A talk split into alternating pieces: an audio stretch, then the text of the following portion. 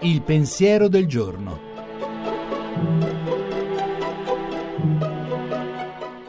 In studio Gianni Valente, redattore dell'agenzia Fides.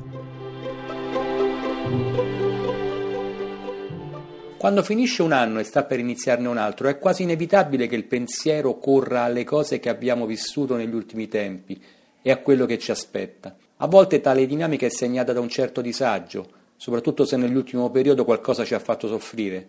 E man mano che passano gli anni ci si chiede anche se davvero è possibile aspettarsi qualcosa di nuovo e se la vita non sia solo un lento distacco dalle cose che ci hanno reso felici. Eppure anche l'inquietudine e il disagio che può segnare il passaggio da un anno all'altro è anch'esso il riflesso di quanto è grande il cuore di ognuno di noi e di quanto è grande anche la domanda di felicità da cui il cuore è segnato questa inquietudine, questo disagio ci dice che abbiamo il desiderio che nessun momento bello della nostra vita che abbiamo vissuto in passato finisca perduto nel nulla e ci dice anche che la nostra vita è un cammino, segnato sempre da una certa vertigine, da una certa fragilità.